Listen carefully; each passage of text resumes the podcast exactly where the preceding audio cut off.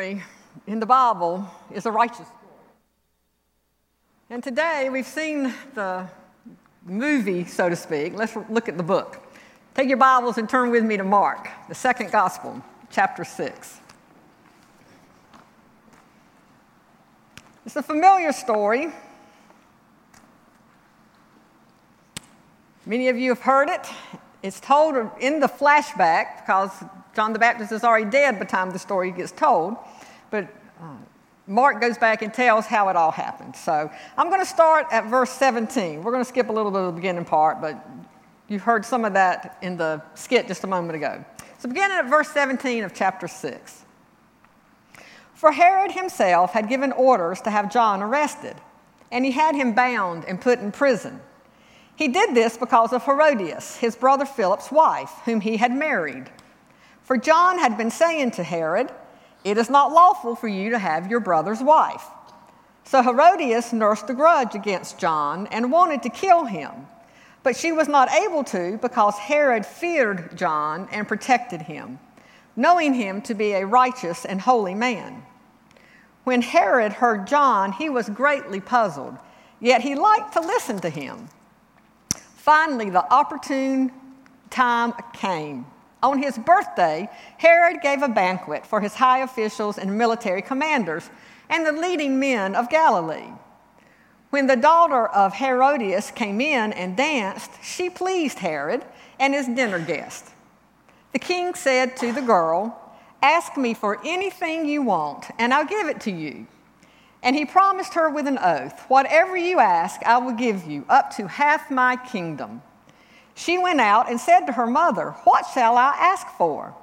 The head of John the Baptist, she answered. At once the girl hurried into the king with the request I want you to give me right now the head of John the Baptist on a platter. We're going to stop there. If you read on, you'll discover that indeed she got just what she asked for. You know, as I watched that skit this morning, I'm thinking about um, there are many things that you could preach about in this piece. And I'm pretty sure that earlier generations read that scripture and then preached against dancing. I think that's where that probably came from. I think I've shared with you before that one of my favorite television shows is Who Do You Think You Are? How many of you have seen that? Anybody seen Who Do You Think You Are? Okay, a few of you have. And who do you think, they, who do you, think you are? They trace the family trees of celebrities or athletes, people that we would have some familiarity with. And it's really quite interesting. You see the, um, the historical facts in some of these families. And many of these families, if you go back enough generations, are involved in historical things that we studied about battles and countries being started and wars and all kinds of stuff. One day when I was trying to, when I sat down to watch it, I found a very interesting one on that really was uh, about a person who, doing the genealogy, really helped him to understand his family better. It was an actor, it was Bryan Cranston. Some of you will recognize his name. And Bryan Cranston discovered in the course of the, um, ever how long it takes him to do, the, to do his genealogy, he discovered that several generations of men were actors just as he was. And Bryan Cranston, in his early years, lived with his mom and dad and had a very happy life. He talked about that. But about the age 12, his father deserted his family. And um, Bryan Cranston said that just devastated his life at that point. Well, when he began to do his family genealogy and looking back, he discovered that not only was his father an actor, Fathers before that, his grandfathers and other generations on back were also actors. And the interesting thing was, many of those men had also deserted their families.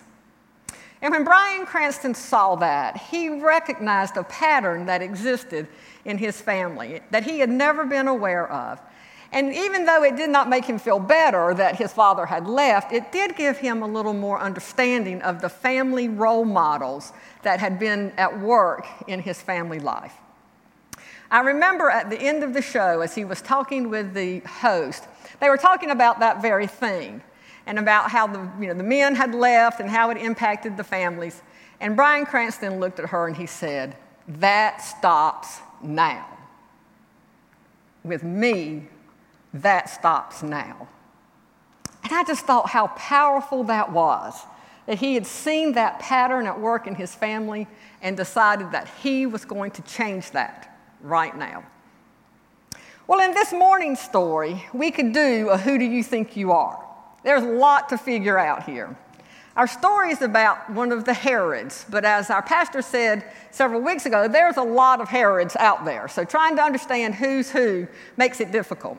I'm going to show you a little bit of a family tree, and you'll be glad to know my husband told me not to spend much time on this, so I'm going to move quickly here. Uh, but I think it helps you to understand who you've got if we can kind of see that family genealogy, know who we're talking about this morning. We'll start with Herod the Great. Herod the Great was the ruler when Jesus was born, so that gets you in the time frame. Herod the Great had 10 wives and eight children. Now, I'm not sure if that's just eight male children or eight children in all, but anyway, it listed it as eight children. So, with those 10 wives, we're not going to talk about all of them. We're going to look at four of them this morning. So, Herod the Great's four, four of his wives were Mariamne, one, Mariamne, two, just like we've got multiple people named Beth or multiple people named Susan. You know, they had the same thing. Mariamne evidently was a nice name. So, two of those. Uh, Malthace was a third one. And then Cleopatra. Now, I included Cleopatra to help you get into the historical context because I think it's easy for us to study the Bible and just think it happened over here and who knows where the rest of the world was. But when you see that Cleopatra was part of this family, I hope that helps you to see what time period we're talking about. Well, in the next generation, these women began to have sons. And Mariamne 1 had a son named Aristobulus. Mariamne 2 went with Philip, thank goodness. Um, Malthace is the mother of Antipas, and Antipas is the Herod of today's story. And then Cleopatra had a son also named Philip, who we've dubbed Philip number two. In the next generation, we see Herodias. So she is already part of this family. Her father is Aristobulus. She marries her uncle, Philip number one. Actually, it's her half uncle, but still, it's her uncle. She marries him, and they have a daughter, Salome, who was the daughter who was dancing in the story at the beginning. So, you see where everybody is so far. Then Herodias and Antipas kind of get their eyeballs on one another and decide they'd rather live with each other and be married to each other rather than being married to their current spouses. So, Herodias divorces Philip and marries Antipas. And that's the story that John the Baptist was talking about. That's the problem in this story that, that John the Baptist was preaching about. He was telling him regularly, You can't marry, you shouldn't be married to your brother's wife. And then we see the pattern and how the pattern comes down through the family. Because Salome later goes back two generations and marries her great uncle, who was Cleopatra's son. So, does that help you kind of have an idea of who's who? I'm telling you, this family is a mess. Trying to decide what to preach about, I could have picked a hundred things out of this story to preach about this morning because there was just so much dysfunction going on and so many things happening that was, that was difficult. But I'm going to pick two. You'll be glad to know. We're going to talk about two things. In verse 19, it says Herodias nursed a grudge. And we're going to talk about nursing a grudge this morning. And then the second thing we're going to talk about is being a role model and what kind of a role model Herodias was and what kind of a role model God calls us to be. So, first, let's think about Herodias nursing a grudge. You know, a grudge often starts off as a small thing. The first thing that makes you mad is something really little. Somebody snubs you, somebody doesn't talk to you at the grocery store, somebody um, disrespects you, says something about you that you don't like. You ask them to do something and they won't do it, or they do something that you told them not to do. You know, it's usually not a great big thing. Sometimes it is. It's a pretty big thing in Herodias' life, but often in our lives, it's a small kind of thing. But in the big scheme of things, it starts off little. But what happens when it starts off little is you keep thinking about it and you keep dwelling on that little thing and you keep getting angry about it and you let it begin to fester. And when it begins to fester, it begins to be a grudge. And that grudge grows and it gets uglier and stuff seeps out of it and it gets nasty inside of you. That's what a grudge is. A grudge makes a person ultimately become bitter and full of anger. And that's not a pretty sight. That's what Herodias did. She nursed a grudge against John the Baptist. Now, I think in its very simplest form, often a grudge is really just wounded pride. Somebody has done something and it hurts our pride. We, we think we deserve better than that. For Herodias, it hurt her pride that John the Baptist was preaching out against her and against the, uh, the illicit relationship that she had. She didn't like it. She wanted him to be quiet. She wanted him to quit telling her husband that he shouldn't be married to her. But instead of dealing with her own issues, she put her focus on John the Baptist. She wasn't interested in changing what she'd done, she just wanted him to be quiet. As the more time passed, she kept thinking about it and thinking about it, and John the Baptist, she just couldn't get that out of her mind. And she really became angry, looking for that opportunity to kill him, all the while nursing that grudge. And the result was, I believe, that her spirit was damaged. Her emotions were warped by bitterness and by anger as she nursed those feelings against John. Now, the story of Herodias is rather interesting, but it's a, interesting in a sad and in a very negative way. But unfortunately, I believe it is a story that still plays out today. Not always with somebody getting killed at the end, though on occasion, if you watch the TV shows, you'll see that often somebody kills somebody, it started off as a small, as a small thing. But in many families, it's just a word that gets spoken unkindly or again, somebody doesn't do something and suddenly a family is broken. I bet if you think about it in your family, you go back a generation or two, somewhere along the line, you'll find a family split caused because someone held a grudge against someone else. So often, someone's holding a grudge over those past wrongs and is not willing to forgive a person and is not willing to move on. As sad as it is, it happens all the time. I'm sure you can name somebody or some family where you've seen that take place. So, what's a better way to deal with those times in our lives when we get our feelings hurt or when somebody does do something that upsets us? Well, I believe, first of all, the best thing for us to do is not allow a grudge to take root. It's hard to do that, just as Michael spoke of this, this morning. But the easy way to deal with a grudge is not to let it ever become a grudge in the first place. Don't allow those negative feelings that bubble up inside of you take control over you. Don't let them have that kind of power over you in your life.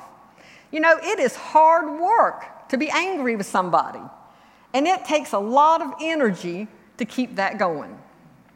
Charlotte Bronte, in her book Jane Eyre, wrote these words Life appears to me too short to be spent in nursing animosity or registering wrongs. I think she's exactly right. Life is too short for us to waste our time being angry with somebody or, and spending all the emotional and, and physical energy it takes to keep that up. Now, sure, at times we all get our feelings hurt. I understand that. We all do. And there are certainly times for all of us that we think life is unfair. That's okay. We recognize that. But the question is, what do you do with it? It seems to me that people often go one of two ways. One way they often go that I see is that they will not deal with their feelings, they just stay mad. They don't want to deal with the issue. I know I've had people in, in my office through the years, not necessarily here, but just in general with people who will say, uh, talk about some family issue and something that's happened, and they'll say, I am just not ready to deal with it yet. You ever heard that? I'm just not ready to deal with that yet. What are they really saying? I am not done being angry yet. I am not ready to give that up. I am still angry and I'm going to hang on to that and I'm going to nurse this grudge, this anger for a little bit longer. We see it all the time. The second way some people deal with those feelings of things not being fair is they'll say they want justice. I'm not mad. I'm not mad. I just want justice to be done. Well, I think if people were as interested in justice as they act like they are, this whole world would be in a whole lot better place. I don't think they often mean they want justice when they say that. I think what they're really saying is, I want that guy to get what's coming to him. I want him to get what I think he deserves. And that's not justice, that's revenge. And revenge comes out of anger and bitterness. And I think at the core of all of it, it comes out of selfish pride. Forgiveness is the only way to truly keep a grudge from taking root in your life. And sometimes that is hard to do, but it's the only thing we can do. I want to show you a quote that I keep in my office. I came across this on the internet one day and liked it and, and uh, printed it and just taped on the bookshelf in my office.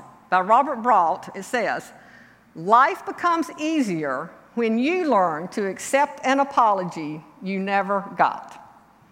Now, I printed that because I wanted you to see it, because I want you to really think about it. I'm going to say it again, because that's really deep, I think. Life becomes easier when you learn to accept an apology you never got. In other words, let it go. Don't dwell on that. Don't wait for the other person to apologize to you. You be in control of yourself. I think Paul speaks to the same thing somewhat in Ephesians chapter 4 when he says, in your anger, do not sin. Do not let the sun go down while you are still angry, and do not give the devil a foothold. In other words, deal with it. Whatever the problem, whatever the slight, whatever it is that hurts your feelings, deal with it. Don't let it fester and become a grudge. Nursing a grudge and being unforgiving changes a person it affects the person more, usually, that's holding the grudge than it is the other person. Now, in our story, John the Baptist got a bad outcome, no doubt. But generally, in our lives, for people who hold a grudge, it hurts them more than it hurts anyone else. The Mayo Clinic website, where you go to to find out about health things, has a, a, page there that talked about the effects of holding a grudge. And we're going to show you these, just go by these just real quickly.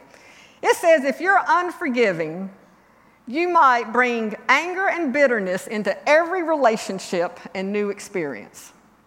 If you're angry and bitter and unforgiving, you may become so wrapped up in the wrong that you can't enjoy the, enjoy the present.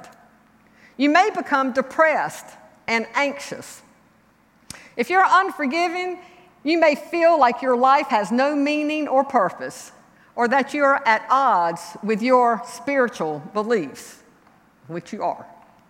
And fifth, you may lose valuable and enriching connectedness with others if you are unforgiving.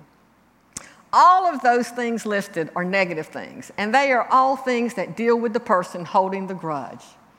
Holding a grudge kills you from the inside out. It's deadly, but it's deadly for you if you're the one holding that grudge. The second issue I think we see in this story and we can talk about is what kind of a role model are you? Herodias was not a very good role model for her daughter, and we need to be sure that we do better in our life than she did. We saw later when Salome was a little older, she married her great great uncle, went back into that same pattern from the role model that she saw from her mother, Herodias. We don't have to live that way. We have a better role model. We have a role model to watch that helps us to then be a better role model, and that is the role model of Jesus. As I was thinking of this sermon, very quickly, three clear examples of a better way of dealing with conflict and uh, with not holding a grudge came to me as I thought about this. In Jesus' life, there's lots of those opportunities, but I want us to look briefly at three this morning. The first one is found in Luke chapter 9. In Luke chapter 9, Jesus is headed to Jerusalem. He's headed that last time into Jerusalem before the, before the crucifixion, and he's going through the town of Samaria. And as he's going through the town, of, through the area, not the town, but the area of Samaria, a little town's coming up, and he sends some of his disciples in there to make some plans. Now, I don't know, he may have, they may have been looking for somewhere to have dinner. You know, they may have been looking for somewhere that they could stay for the night. Whatever it was, they, they were in Samaria and needed to, to stay in that little town. So the disciples went in. Pretty soon they came back and said, Not going to happen. Jesus, they don't want you there. They're, they, they said for you to keep moving. They are not interested in you coming into their little town. Well, that made James and John mad, as you can imagine. You know, they're one, their, you know, their disciple, their teacher, um, is being disrespected. They didn't like that. So they said what most of us would probably say Lord, Do you want us to call fire down from heaven and destroy them? Now, that was a plan, but that wasn't the plan that God had. That wasn't what Jesus would do. It would have been, you know, we would have understood if Jesus would have been upset with them for acting that way toward, you know, the people in that town not wanting him, but that's not how he acted. In fact, he rebuked his disciples for their harsh attitudes toward others. When Jesus was wronged by the people in the Samaritan town, instead of getting angry and holding a grudge, he just moved on. He didn't let that grudge take root in his life. And that's a better model for us. Or how about his relationship with Thomas? If you remember, after Jesus was resurrected, he appeared to the disciples in a room, and Thomas wasn't there. Maybe he was out fishing, maybe he'd gone to get food, we don't know, but he wasn't there. And by the time he got back, Jesus was gone, had moved on. So the other disciples told him, We saw the Lord, we saw Jesus. And Thomas did what? Doubted. He's like, No way. I don't believe that for a minute. I don't know what y'all are th- talking about. No, I don't believe that. Now, Jesus could have held a grudge against Thomas for Thomas not believing that he had the power to be resurrected, that he had the power to be there in that room. But he did not hold a grudge against Thomas. I always find it interesting that Thomas said to the disciples who were assembled, I want to see the nail scars in his hands and the hole in his side then I'll believe. Now, by that time, Jesus was gone. But what did Jesus do for Thomas? He gave Thomas exactly what he needed. He knew what Thomas had said. And he came to Thomas and said, Here, here's the nails in my hand, the hole in my side. And of course, then Thomas did believe. Jesus gave him exactly what he needed to restore the relationship. And that's how Jesus dealt with that. And then, of course, there's Peter. We mostly can remember the story of Peter. Peter was always kind of impetuous, and we remember that on the night that Jesus was betrayed, Peter denied him. On a night when Jesus really could have used a friend, really could have used somebody to give him some support, Peter denied him. And yet Jesus forgave Peter for betraying him. He also sought Peter out he came to Peter beside the lake where the men were fishing, and he talked to Peter, and he restored Peter so that Peter could be used by God. Jesus could have held a grudge. I don't think any of us would have really thought that was bad, but Jesus knew that was not what his Father would have him to do. In all three of these examples, Jesus forgave them. And in the case of Peter and Thomas, he restored them. He restored them to be used by God. Jesus didn't allow a grudge to take root in his life, and he dealt with an issue when it arose. And then he forgave those who wronged him. Now, that's how you keep a grudge from becoming deadly in your life. That's the role model that we need to follow.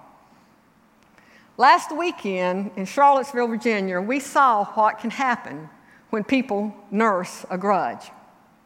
We saw what could happen when people came together who had allowed anger and bitterness into their lives. They had nursed those feelings, allowing it to fester and to grow into hatred and then into violence. At the core of who they were, they have that belief that somehow they are different, they are better than those who are different from them.